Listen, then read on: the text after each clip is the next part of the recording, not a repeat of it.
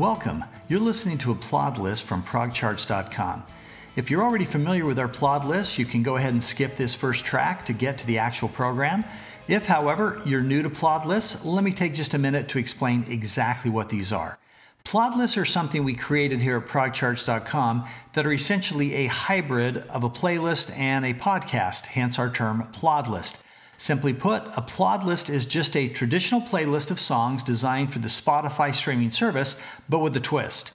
Embedded in the playlist are many podcasts of audio commentary that introduce and talk about each of the songs.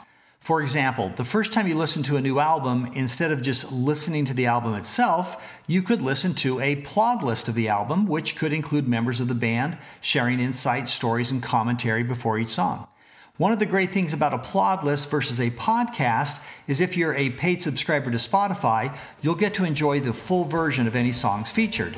Licensing issues usually prevent a regular podcast from including full versions of songs. Now, if you're not a Spotify subscriber, you can still enjoy our plod lists, but you'll only get a sample clip of each song instead of the full version.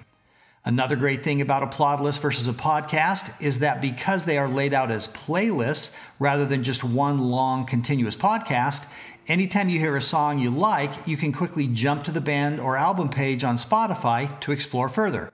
This makes our plod list a great way to discover new music and bands. If you visit progcharts.com, you'll find a link to all of our plod lists along with a second link to a regular playlist version with all the same songs but without the audio commentary. So if you've stumbled upon this audio program via your podcast app, you'll want to head over to progcharts.com for actual plod list links so that you can enjoy all the songs and the MIDI podcast in order as intended for any particular program. Great, now that we have that out of the way, let's move forward with our program.